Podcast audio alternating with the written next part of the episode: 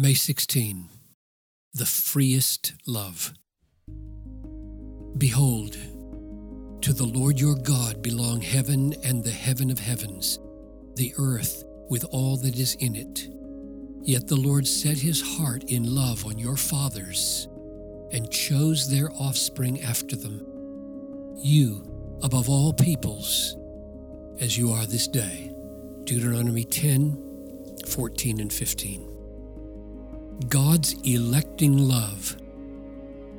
The love by which He chooses a people for Himself is absolutely free. It is the gracious overflow of His boundless happiness, guided by His infinite wisdom.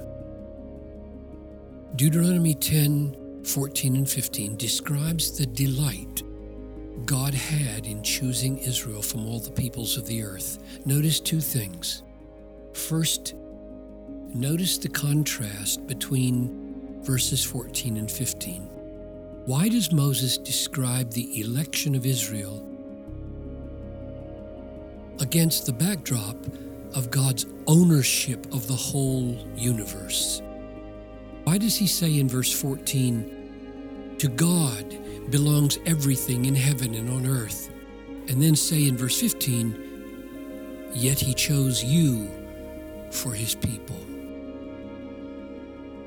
The reason seems to be to get rid of any notion that God was somehow boxed in to choose this people, that there were some limits to his choosing and he was somehow forced to choose them.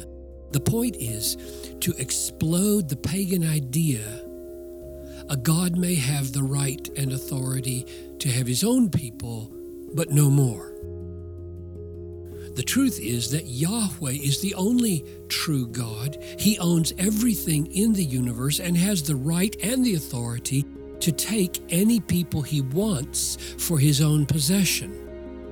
Thus, the unspeakably wonderful truth for Israel is that he chose them. He did not have to. He had rights and privileges to choose absolutely any people on the face of the earth for his redeeming purposes. Therefore, when he calls himself their God, he does not mean that he is on a par with the gods of Egypt or the gods of Canaan. He owns those gods and their peoples. If it had pleased him, he could have chosen a totally different people to accomplish his purposes. The point of putting verses 14 and 15 together in this way is to stress the freedom and the universal rights and authority of God. The second thing to notice in verse 15 is the way God exercises his sovereign freedom to set his heart in love on your fathers. He delighted in your fathers to love them. He freely chose to take pleasure in loving the fathers.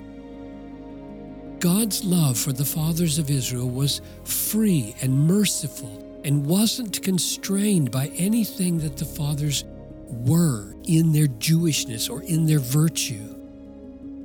This is a lesson for us. For us who are believers in Christ, God has chosen us just as freely, not because of anything in us, but because God simply delighted to do it.